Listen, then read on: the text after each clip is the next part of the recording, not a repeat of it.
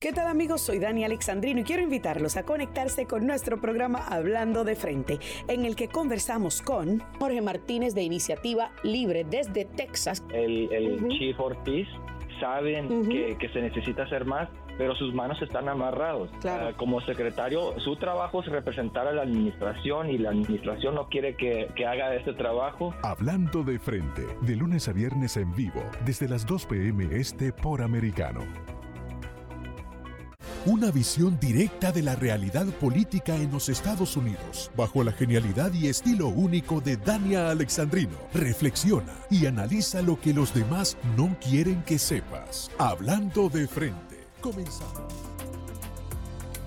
¿Qué tal amigos? Muy buenas tardes. Bienvenidos. Dani Alexandrino hablando de frente aquí a través de Americano Media y todas las emisoras afiliadas a esta gran cadena de comunicación. Señores, muchísimas gracias a todos los que dicen presente, ya sea a través de las distintas frecuencias radiales o a través de las plataformas digitales. Si no has bajado la aplicación de Americano, ¿qué esperas? Bájala ahora para que así puedas llevar contigo a cualquier parte, a la reina, a la diva, a la caballota, a la que dice las cosas de frente, sin miedo y sin pelos en la lengua.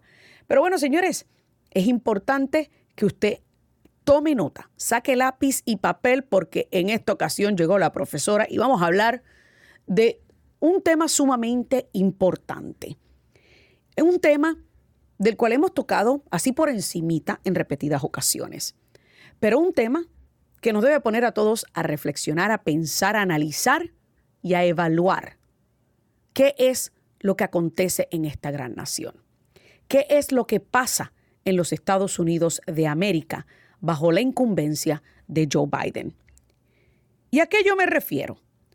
Bueno, señores, en este último año, estos últimos meses, es más, ni siquiera año, han pasado muchísimas cosas que ponen al relieve y al descubierto las patrañas de una administración autócrata. Sí, sí, sí, sí, yo sé que esto es algo que muchos de mis amigos mediócratas gigantes emocionales, enanos intelectuales, socialistas de cartón, no le gusta que yo mencione. Una administración controladora, una administración impositiva, que claro que lo sabíamos desde que comenzaron, el 20 de enero del 2021, y el viejo demente que tenemos ocupando la silla de la Casa Blanca comenzó a gobernar por decreto. Sí, señores, son datos, datos y a los datos no le importan tus emociones. Porque en las primeras tres semanas Joe Biden firmó más decretos, o sea, decretos son órdenes ejecutivas, que sus seis predecesores combinados en el mismo lapso de tiempo. Eso es un dato. Eso está en los datos de los archivos nacionales para el que quiera ir y buscar cuántas órdenes ejecutivas se emitieron en el primer mes de cada eh, administración, puede ir y buscarlo. Más órdenes ejecutivas que sus seis predecesores combinados. ¿Y por qué yo le estoy haciendo todo este recuento? Bueno, porque todo este recuento me va a llevar al punto que quiero hacer de lo que se acaba de descubrir. Pues tuvimos, obviamente, esos órdenes por decreto. Después se extendieron la emergencia por el COVID, que dicho sea de paso, ya ayer oficialmente firmó, el culminó la pandemia del COVID o la emergencia por la pandemia, por la pandemia del COVID. Pero que eso no es un tema ahora, pero usted se acuerda que en aquel momento, mire, que si mandato de vacuna, que si mandato de esto, que si mandato de lo otro. O sea, imposición tras imposición tras imposición es lo que ha salido desde Washington bajo la incumbencia de Joe Biden. Luego hace seis meses, o un poquito menos de seis meses, con la adquisición de Twitter por parte del multimillonario magnate Elon Musk, descubrimos el plan macabro y la relación cuestionable que tenían altos funcionarios y ejecutivos de Twitter con el Comité Nacional Demócrata, con la campaña de Joe Biden y con la Casa Blanca, con la intención de perseguir, acechar y censurar voces conservadoras. O todo aquel que se atreviese a llevarle la contraria al régimen. Sí, dije régimen, porque cada una de las acciones de esta administración son semejantes a las acciones de regímenes totalitarios como los que tenemos en América Latina. ¿Y qué pasa? Ahora nos descubrimos o, no, nos enteramos que, la que, claro, todos lo sospechábamos, pero ellos juraban e insistían que eso no era cierto. Pero ahora nos acabamos de enterar que Biden y su administración estuvieron detrás de la redada en Mar-a-Lago. Señores, cualquier similitud a los países tercermundistas y las, y las repúblicas bananeras a nuestro sur no es coincidencia, porque los izquierdistas todos actúan de la misma forma, todos están cortados con la misma tijera. Y para aquellos que necesitan un poquito de, de refrescamiento en la cabeza, vamos a escuchar cómo Biden negaba constantemente haber tenido conocimiento sobre la redada en Mar-a-Lago. Have you been briefed, sir, on the top secret documents that were found at Mar-a-Lago? No. No one has come to you to warn you that important national security secrets were revealed by the storage of those documents at the former president's home. I have not personally spoken to anyone on that, in that regard. I'm sure my administration is aware of all of that, and so is the National Security Council, but I have not.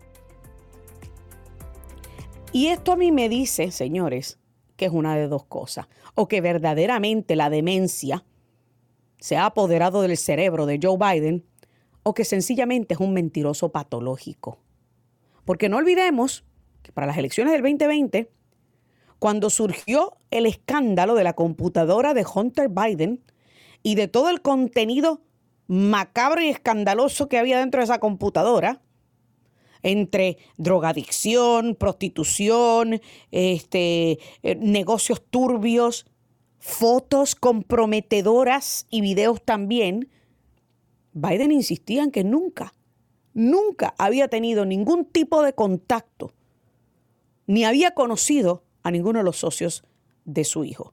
Que dicho sea de paso, recientemente nos enteramos que algunos de los socios de Hunter Biden visitaron la Casa Blanca cuando Joe Biden era vicepresidente en más de 60 ocasiones. No, que, mire, vamos a darle gracias a Dios que no, los conocía personalmente, porque si los llegaba a conocer personalmente hubiese tenido una casa, eh, una recámara allí en la Casa Blanca.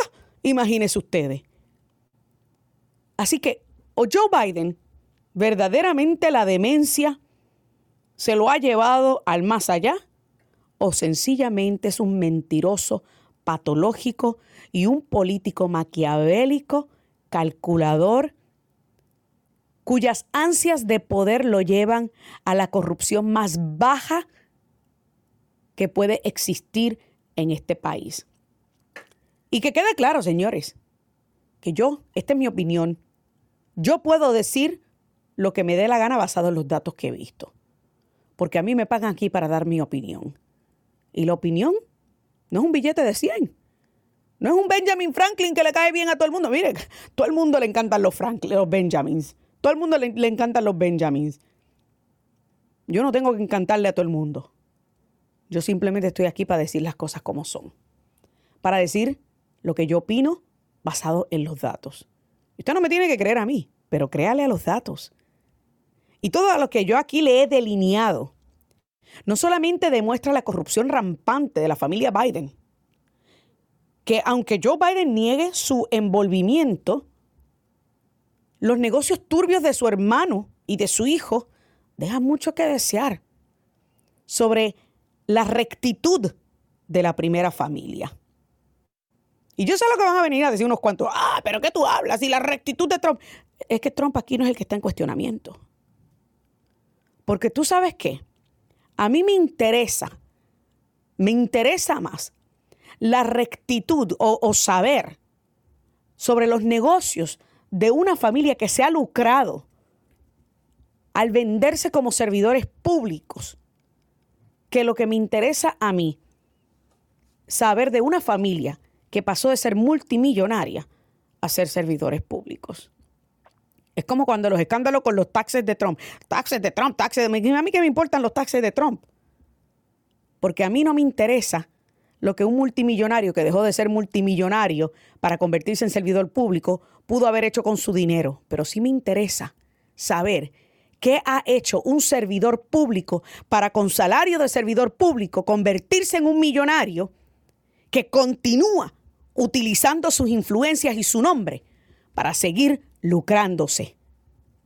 Eso es lo que cada uno de nosotros debe cuestionarse. Vuelvo y repito, puede que no te guste lo que yo diga, pero a la hora de la verdad, aquí apoyamos la Constitución y la primera enmienda. Y más adelante cuando yo abra las líneas telefónicas, llámame si difieres de lo que te estoy diciendo. Pero continuamos con esta y más temas. A continuación, Dani Alexandrino hablando de frente aquí en Americano Media.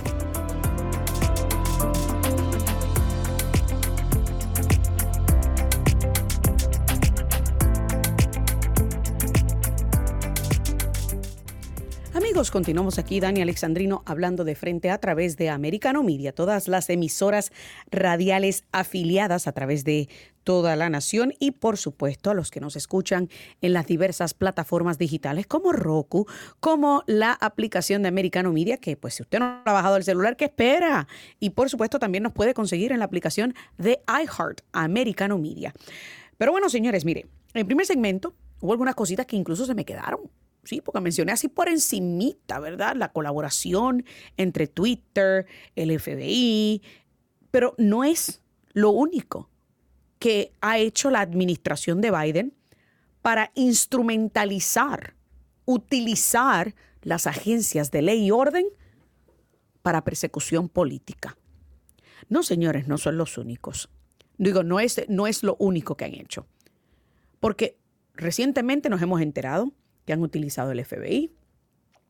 Y más reciente, el Departamento de Justicia, que dicho sea de paso, el tribunal rechaza, y esto es un tema que yo siempre le añado cosas al, al, rundown de Gio. Ustedes, amigos, a los que no saben, eh, Gio es mi productor que se esmera muchísimo en producirme el programa, eh, sacándome excelentes temas, y yo a veces le meto cosas de más y a veces le cambio los temas. Pero bueno, él me entiende, él me entiende. Pues resulta que un tribunal rechazó rechazó la petición del gordito allá en Manhattan, Alvin Bragg, el, perseguidor de... Yo a veces me pregunto si es que esta gente realmente tiene una obsesión con Trump, porque él había pedido una orden de protección en contra de Jim Jordan, el presidente del Comité de los Jurídicos, quien inició una investigación contra la oficina del, distrito, del fiscal de distrito de Nueva York por haber iniciado esa pesquisa en contra de Donald Trump para que eh, utilizando fondos federales. Ah, no, pues que así, así cualquiera. Así es un guame. Utilizamos los fondos federales y después tú no me vas a investigar ni me vas a preguntar por qué yo los usé. pues el tribunal acaba de denegar la petición de, este, eh, de una orden de protección contra Jim Jordan. Pero yo quiero que ustedes escuchen ahora a Josh Hawley, que es otro de los senadores, eh, de, estos senadores luchadores que se llama, eh, que pertenece a uno de estos comités, hablando precisamente sobre cómo Merrick Garland, el fiscal general, y le pido a los amigos que están llamando eh, que tengan un poquito de paciencia. casi siempre abro las líneas telefónicas en el próximo segmento, pero tengan un poquito de paciencia para terminar eh, al menos este tema.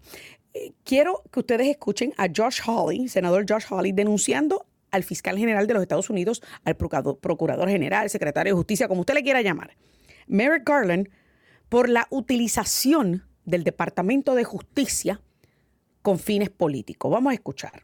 He knew that it looked beyond the pale, and it is beyond the pale, Sean, for the FBI to be going into any church in America and trying to spy on Americans. And now we know That's exactly what they were doing. They are infiltrating churches. They are trying to spy on us. They regard churches, apparently, as the enemy and church going Americans as akin to terrorists. And yeah, the Attorney General sat right there and told me, no, we don't do that. And now we know they do, in fact, target churches. And they have been. There's got to be accountability for this, Sean. Obvio, ahí él está hablando sobre cómo se ha utilizado el Departamento de Justicia para infiltrar a agentes del FBI en las distintas iglesias católicas. Y usted sabe que ayer tocamos este tema. Ah, no, pero recordemos que Joe Biden es católico. y como Joe Biden es católico, pues nosotros tenemos que ignorar el hecho de que es abortista, que apoya una agenda abortista. Tenemos que olvidar el hecho de que su departamento de justicia está, eh, su departamento de salud está impulsando, motivando y promoviendo la transición de sexo, de cambio de sexo de menores de edad. Y como Joe Biden es católico, tenemos que olvidar que está persiguiendo a conservadores, particularmente a católicos, como se supone que es él. Pero claro, ese es el doble estándar que tenemos en este país del cual pocos quieren hablar. Ni la prensa propagandista, charlatana, activista del Partido Demócrata quiere hablar de esto, ni los que constantemente escuchan mi programa para poder suplirse y tener información para sus artículos o sus programas de radio, porque obviamente no van a escuchar al que está en último lugar, tienen que escuchar a la que está más pegada. Y por eso escuchan a Dani Alexandrino para tener de qué hablar y de quién hablar. Pero yo quiero saber qué ustedes opinan, señores. Todavía tenemos muchos temas más para tocar en este programa. Me están diciendo que ya tenemos a Tina, pero 305-482-6588. Tina, buenas tardes. ¿Desde dónde está llamando? Estoy llamando del condado de... Ayer del me condado de... mal, me interpretaste mal porque yo estoy en pie de lucha y yo escribo y me lo censuran y los acuso. Eh, el el, el Papa que está ocupando la posición que no le que corresponde. Biden, Biden y la y la Pelosi fueron excomulgados por la iglesia.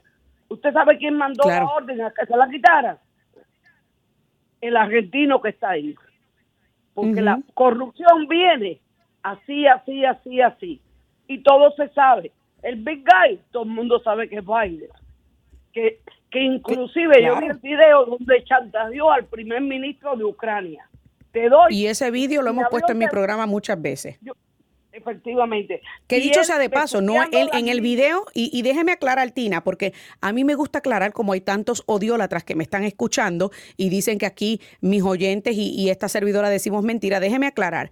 El vídeo del que usted, al que usted se refiere, que lo hemos puesto en este programa en repetidas ocasiones, no es Biden chantajeando directamente al primer ministro de este, Ucrania, es Biden en una en una conferencia eh, de, política internacional hablando sobre la reunión que sostuvo con Víctor, eh, con eh, Porochenko, en donde le estaba solicitando a Porochenko despedir al fiscal, al procurador general en ese momento, Víctor Shocking, que era quien estaba investigando a Hunter Biden y a Burisma Holdings. Así que tengo que aclarar eso para que aquellos que me escuchan, que constantemente están hablando de que yo estoy desinformando, eso es lo que contiene ese vídeo al que usted se refiere. Pero siga, Tina. Entonces, otra cosa. Hablamos de, el, lama este, ¿cómo se llama? Este de el tibetano pero si este hombre. el, el Dalai Lama. muchachita ahí que está el video, el, Dalai Lama. Ahora, recientemente, el día de, de el viejo este manuseando a los niños. Y eso sale en los videos. Y él, además, dijo que el presidente, el expresidente Trump no podía volver a ocupar la Casa Blanca. Yo no sé si. Eso sí, también hay vídeo de eso. También hay vídeo de eso. Usted tiene razón, Tina, y aquí hemos puesto. Dígame, dígame rapidito que se me va el tiempo. Yo no me voy a dar por vencida, pero esto lo veo malo, malo, malo, malo. Se lo digo así. Pero yo no me doy por vencida. Claro que sí. Porque no, y estamos en la misma. Ah, bueno. Yo estamos en la misma. Yo aquí, aquí nadie se está dando por vencida. Yo soy la primera en pie de lucha porque si, de la misma forma que soy conservadora, que estuve dispuesta a, pelear por esta nación, pero pues el asma y otros problemas médicos me impidieron poder ingresar a la Academia del Air Force, y eso es una historia que he contado aquí en otras ocasiones. Vengo de una familia de hombres militares que estuvieron dispuestos a morir por todas las libertades que representa nuestra Constitución. Y yo, yo muero en la línea de batalla. Yo no me doy por vencida. A mí no me callan y como único me callan es con la muerte. Mientras Dania tenga voz y tenga micrófono, Dania continuará arrojando luz a toda la corrupción, a toda la maldad, a todo el, el, plan maquiavélico de la izquierda, no solamente en los Estados Unidos, sino también a través de todo el mundo. Así que nosotros tenemos que ser más fuertes, pero más astutos. No podemos dejarnos caer, no podemos dejarnos tumbar y mucho menos dejarnos desviar del propósito. El propósito es obviamente con Dios por delante, porque yo siempre digo, señores, estamos en una batalla entre el bien y el mal. Y para poder, y para que el bien pueda ganar, cada uno de nosotros, cada uno de, de los que tenemos principios y valores conservadores, tenemos que unirnos en este campo de guerra. Y ustedes saben quién es nuestro comandante en jefe. Nuestro comandante en jefe no es nada más y nada menos que nuestro Dios Todopoderoso, porque el que camina en Dios, nadie lo puede derrotar. Y eso es lo que están tratando de eliminar y han tratado de eliminar aquí en este país. Y por esas razones que estamos eh, a la deriva, que esto es un barco a la deriva que va sin capitán. Porque tener un capitán de mente es lo mismo que tener que estar sin capitán. Y por esa razón es que nosotros como ejército de Dios tenemos que ponernos firmes, tenemos que plantar nuestros pies firmes y tenemos que salir a defender esos principios y valores y esas libertades que formaron parte esencial de la fundación de esta gran nación, que nos convirtió en tan poco tiempo de existencia la nación más deseada, pero al mismo tiempo más odiada de todo el mundo. Porque es aquí donde todo el mundo quiere venir. Porque no existe un gran sueño chino, no existe un gran sueño europeo, no existe un gran sueño ruso. Existe el gran sueño americano, porque es a los Estados Unidos de América que todo el mundo quiere venir a tratar de lograr esa libertad que nos arrebataron en nuestros países de origen, a tratar de lograr esas riquezas a las que no hemos tenido acceso en nuestros países de origen y a tratar de vivir libre, sin, ningún tipo de intervención del gobierno. Pero nos compete a cada uno de nosotros continuar esa lucha. Y no podemos darnos por vencidos. Y Dani Alexandrino nunca se dará por vencida. Tengo que hacer otra pausa, no se muevan, que ya volvemos con más Dani Alexandrino hablando de frente.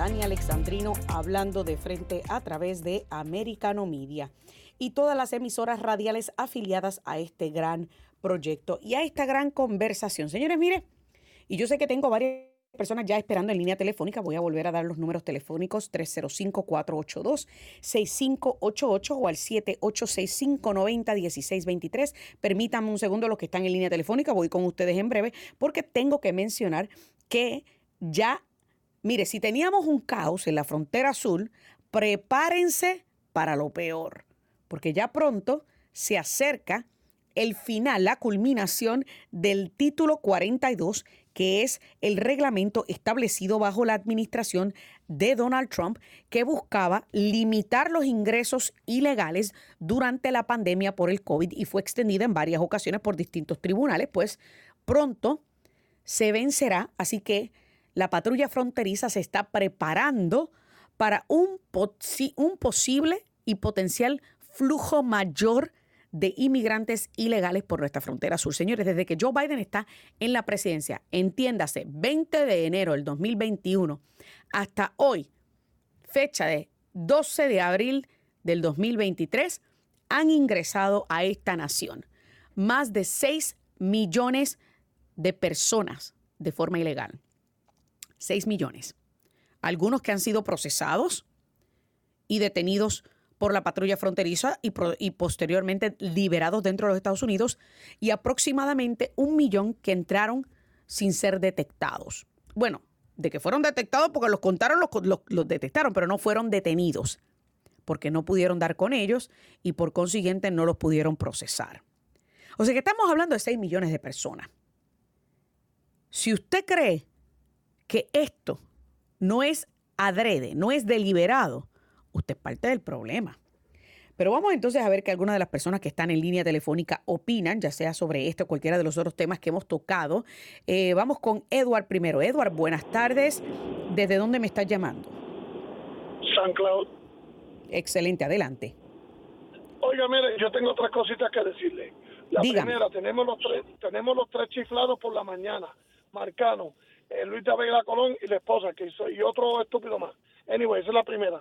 La segunda es que ahora mismo los retrasados mentales que tenemos allá, Donald Trump ya salió de la Casa Blanca y todavía le siguen echando la culpa a las estupideces de lo que pasó en Irak, que, que, él dijo que había que sacarlo. En Afganistán. Pero, exactamente, pero no sacarlo de la manera que lo hizo. Y la tercera es, este, Cabece Bolsa, yo también oigo el programa desde donde él sacó al José S., que es más, es, más necio que la palabra necio.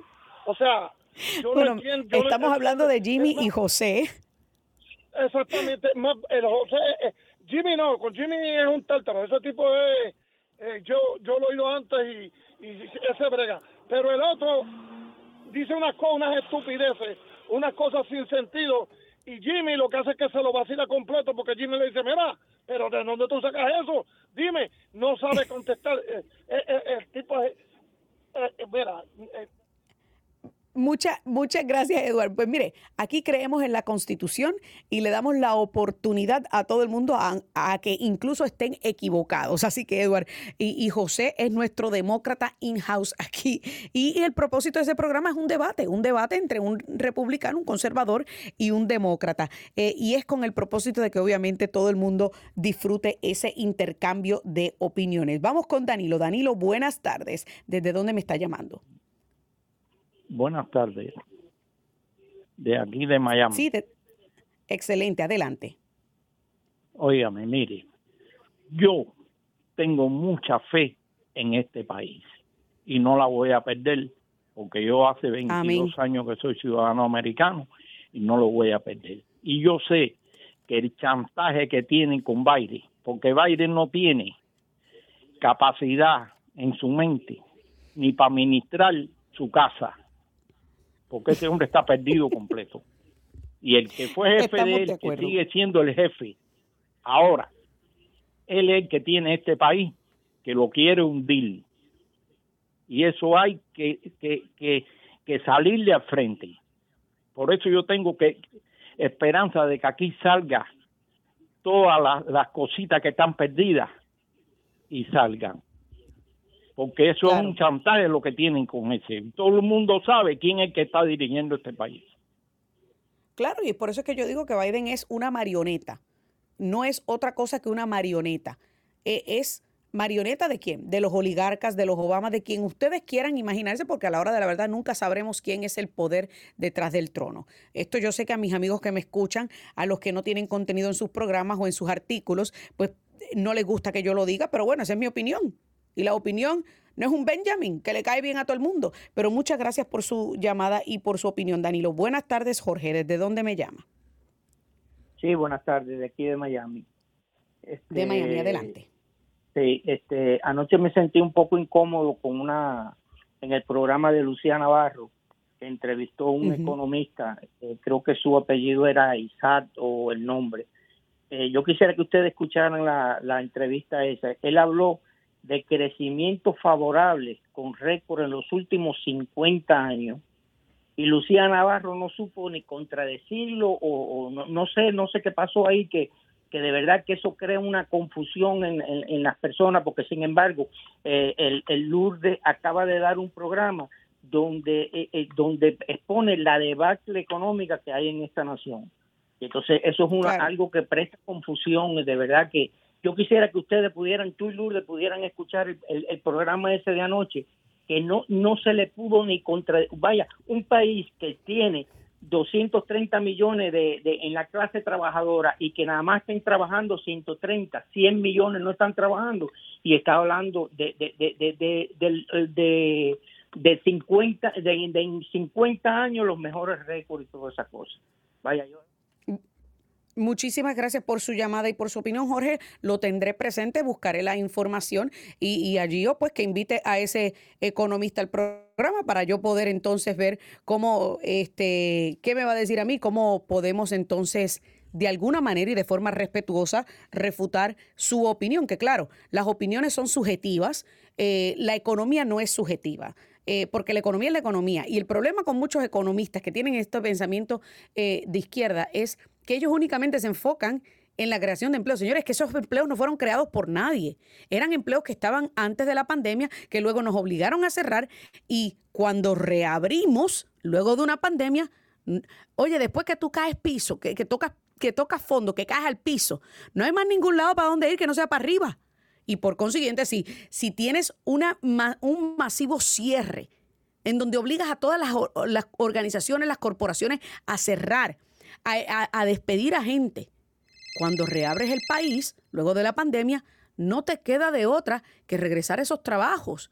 Entonces yo lo que le digo a todo el mundo, vamos a comenzar a evaluar cuando Biden logre los números que tenía Trump antes del cierre por la pandemia, entonces ahí comenzamos a evaluar la ejecución de Biden en términos económicos. Pero a la hora de la verdad, ningún político crea empleos, ninguna administración, que les quede claro, señores, quienes crean empleos son las corporaciones este, privadas, las compañías, los gobiernos crean el ambiente idóneo para eso. Y con una inflación tan elevada, con tantas compañías que están despidiendo, señores, yo les garantizo a ustedes que los números no son tan favorables como algunos quieren pretender que sea. Vamos con la próxima llamada. Creo que tengo otro Jorge, este de, Tampa. Buenas tardes, Jorge.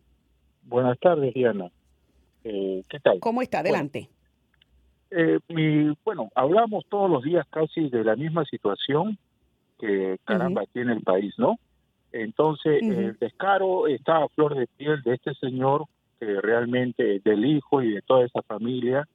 Es increíble que, que este tipo haya hecho o haga lo que le dé la gana con el país y nadie diga absolutamente nada en el gobierno. Yo sé que ellos están actualmente en cargo del gobierno, pero alguien se tiene que pronunciar, algo se tiene que hacer porque es un descaro tremendo.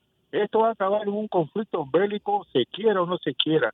Y lo que es lamentable es que los muchachos, los muchachos van a tener que ir al frente a morir, a derramar la sangre por esta gente sin vergüenza, ¿tú me entiendes?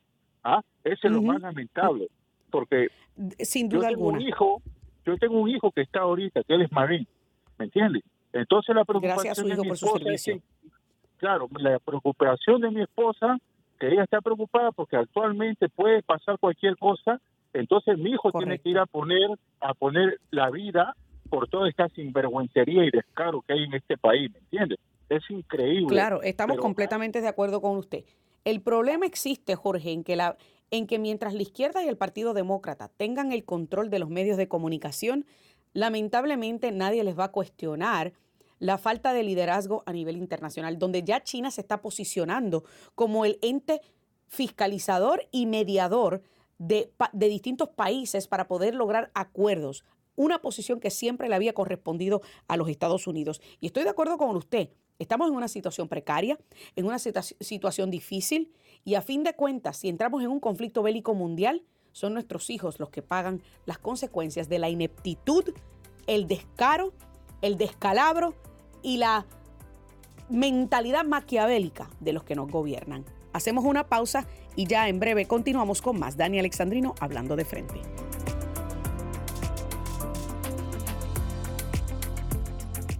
I'm a businesswoman. I had a really clear job to do when I took over Bud Light. And it was this brand is in decline. It's been in decline for a really long time. And if we do not attract young drinkers to come and drink this brand, there will be no future for Bud Light. So I had this super clear mandate. It's like we mm-hmm. need to mm-hmm. evolve and elevate this incredibly iconic brand. And my what I brought to that was a belief in okay, what is what do, what does evolve and elevate mean? It means inclusivity. It means shifting the tone. It means having a campaign that's truly inclusive and feels lighter and brighter and different and appeals to women and to men. And representation is at sort of the heart of evolution.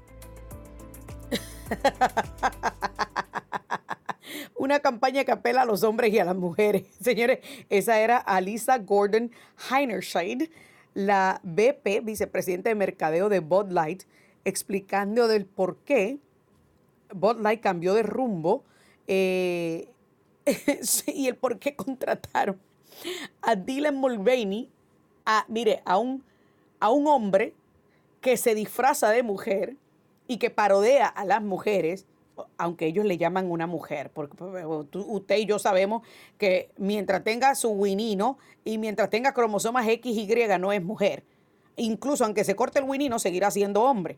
Porque como yo he dicho en muchas ocasiones, cuando se muera y un arqueólogo o geólogo encuentre su osamenta y le hagan prueba de ADN, va a seguir siendo un hombre. eh, el arqueólogo de aquí a 100 años no va a decir, bueno, esto es un hombre que se convirtió en mujer y tomó hormona de mujer. No, señores, porque el ADN va a seguir siendo de un hombre. Y esa es la realidad. Pero esto viene de la izquierda, sí, el mismo grupo que usa la ciencia a su conveniencia. Quienes dicen defender la ciencia, hasta tanto la ciencia desafía todas las estupideces de ellos. O las estupideces de ellos desafía la ciencia, como usted le quiera llamar. Voy a abrir las líneas telefónicas para el que quiera hablar y comentar sobre Dylan Mulvaney. 305-482-6588, 786-590-1623, porque yo sé que hay mucha gente que quiere hablar sobre cómo van a ir ahora corriendo a la licorería a comprar Bud Light o Budweiser, porque un transexual les dijo que la cerveza está buena. Miren, en mi casa yo le garantizo que a mi marido nunca le ha gustado la Bud Light, la Bud Light ni la Budweiser, ninguna de las dos. Así que nunca se ha comprado en mi casa ni Bud Light ni Budweiser. Pero bueno, y nunca se comprará ahora. Vamos con Tito. Tito, buenas tardes. ¿De dónde me estás llamando? Eh, buenas tardes, Dani, eh, desde Denver, Colorado. Desde Denver, ex. Adelante. Muy interesante este tema de, de Bud Light. ¿Tú sabías también que eh, la dueña de, de Budweiser es la viuda de McCain, de John McCain. No, eso no lo sabía. Bueno, pues. Y la gente comienza a hablar, oh, que hay que elegir a un republicano, que esto, que si lo otro. No, hay que elegir a un conservador, a un outsider, porque hasta los mismos republicanos están en esta guerra cultural contra la gente y son aliados de los, de, los demócratas. Así que hay que pelarlos con eso. Pero es que yo siempre he dicho que están los conservadores y están los republicanos en nombre solamente. Que yo puedo nombrar unos cuantos que están en el Congreso que son republicanos en nombre solamente. A ellos no les gusta que yo lo diga públicamente y los he invitado todos a mi show a que me puedan refutar de que no son republicanos en nombre solamente, pero a la hora de la verdad, los McCain son unos. Los Bush hasta cierto punto son otros, son miembros del establecimiento de Washington, que se velan todos la espalda, sean demócratas o sean republicanos. Y aquel que vende sus principios al mejor postor y sus principios y valores a aquel que es su enemigo ideológico, no merece que se le llame republicano. Por eso yo no digo que yo soy republicana, señores. Yo aquí lo digo siempre. Yo aquí no defiendo ni partido ni apellido. Aquí yo defiendo mis principios y mis valores conservadores. Aquí yo soy constitucionalista y defiendo la constitución en su pureza y en su entereza. Y eso incluye también dejar hablar, aunque sean estupideces y cosas inverosímiles, a aquellos que opinan distinto a mí. Porque yo no puedo caer en lo mismo que ellos hacen, que son las tácticas de censura. Pero eso sí, cuando vengan aquí a diferir, que vengan con dos sacos, con el de dar y el de recibir. Vamos con las líneas telefónicas 305-482-6588. Buenas tardes, Daniel Alexandrino hablando de frente. ¿Con quién hablo? Soy Gregory. Gregory, adelante. ¿Desde dónde me está llamando? De San Pedro. De Tampa, adelante. Mira, tú necesitas otra hora ahí en, esa, en ese nuevo eh, local que tú tienes ahí, que te den otra hora. Mira, pero lo que quiero decir que la la administración de Biden que está promoviendo la homosexualidad. Y, ellos no se dan cuenta que en, el resto, la mayoría del resto de los países no están de acuerdo con, con la homosexualidad. Y ellos siguen y siendo woke, porque eso es lo que ellos quieren hacer. Pero hay, muchos países no, muchos países no están de acuerdo con la homosexualidad. De hecho, un país africano recientemente pasó un proyecto de ley para decir que el matrimonio es entre un hombre y una mujer y que una mujer tiene cromosomas XX y un hombre tiene cromosomas XY. No recuerdo qué país este fue, pero fue un país africano que recientemente el Congreso aprobó eso con vítores y aplausos, señores. Y eso, esos son datos.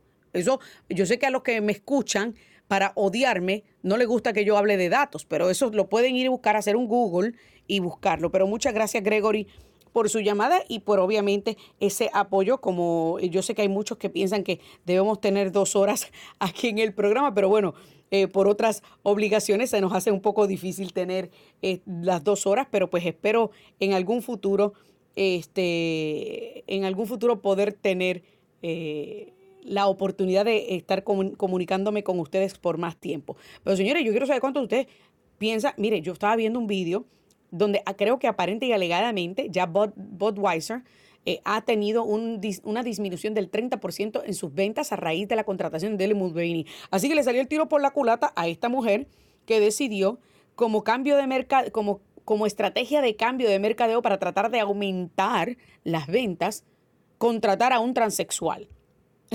pues mire, eh, tan fea la voz, la, señores, ay Dios mío. Pero mire, a la hora de la verdad, a mí un transgénero o transexual, como usted le quiera llamar, no me va a convencer de una cerveza. Y mucho menos un, alguien que lo que hace es lucrarse a raíz de burlar a una mujer. Porque todas las estupideces que usted ve a Dylan Mulvaney hacer en vídeo, yo no conozco una sola mujer que lo haga. Quizás alguna adolescente de escuela superior que eh, exagere algunas cosas, pero de ahí para adelante, ninguna mujer recta, justa, honesta, responsable que yo conozco hace ninguna de las estupideces que el tontejo ese hace en los vídeos. Y sí, le digo a todos los que me escuchan para odiarme, le sigo diciendo hombre, porque incluso cuando él se pone frente a un vídeo, que no sé si ustedes lo han visto, con bikini, todavía tiene un winino ahí abajo. Así que mientras tenga un winino ahí abajo, bueno, mientras siga siendo X, cromosomas XY, seguirá siendo un hombre. Siéntete como te dé la gana. Yo te puedo respetar, pero respétame a mí y respeta mi opinión, porque ese es el problema con la izquierda en este país. Bueno, en este país y alrededor del mundo. Ellos reclaman tolerancia, pero son los más intolerantes. ¿Usted alguna vez ha visto a un izquierdista, a un demócrata, tolerante? Porque, porque créeme, hay alguna cosa que estoy leyendo aquí que cerveza con qué? Yo no sé si eso se puede decir, así que no lo voy a decir. Eso, beber, beber cerveza con pajilla, no sé si eso se puede decir, pero bueno. Estoy leyendo algunas cosas que me entran aquí en los comentarios, eh, que, que, algunas personas eh, y nuestro productor a veces se le ocurre algunas cosas. Pero bueno, a la hora de la verdad, señores, usted puede beber la cerveza que usted le dé la gana. Yo no soy cervecera, a mí me gusta más el vino, pero acompaño a mi esposo cuando nos comemos un pedazo de pizza porque él es neoyorquino, new yorkican, y en Nueva York la tradición es comer pizza con cerveza. Pero bueno, se me está acabando el tiempo. Bueno, ya se me acabó el tiempo, señores. Gracias a cada uno de ustedes por siempre decir presente en esta conversación. Dani Alexandrino hablando de frente. La reina, la diva, la caballota, la que no le tiene miedo a nada y mucho menos a represalias. Que Dios me los bendiga y hasta la próxima.